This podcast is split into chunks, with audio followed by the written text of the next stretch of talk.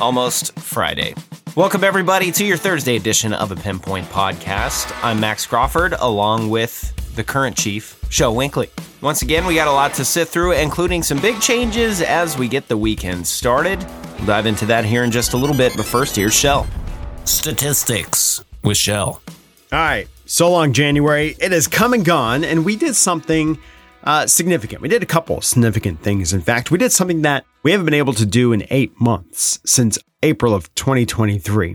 We finally experienced a month that was considered below average. The average temperature in January for Bryan College Station, all daytime highs and lows considered, 48.3 degrees. That's 3.2 degrees lower than what the past 30 years of weather suggests that we should be at. You can thank that big Arctic cold snap we had around the middle of the month for really helping us, but we had a pretty decent amount of above average days, below average days, and even average days.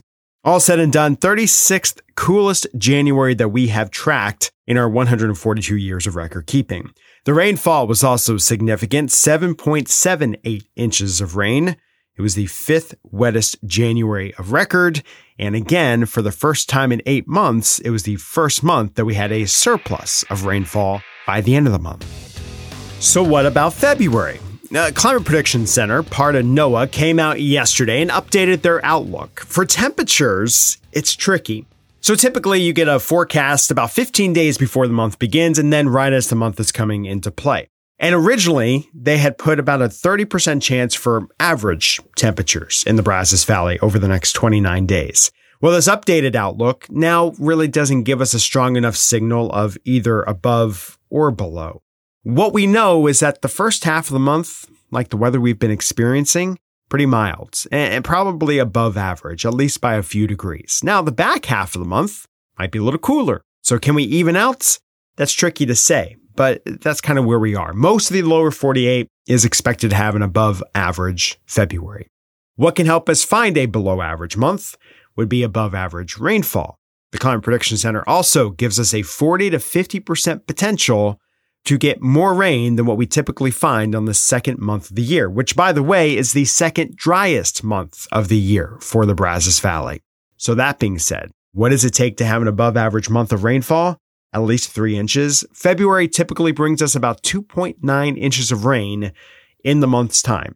So if we can get to three or more, then this forecast will verify.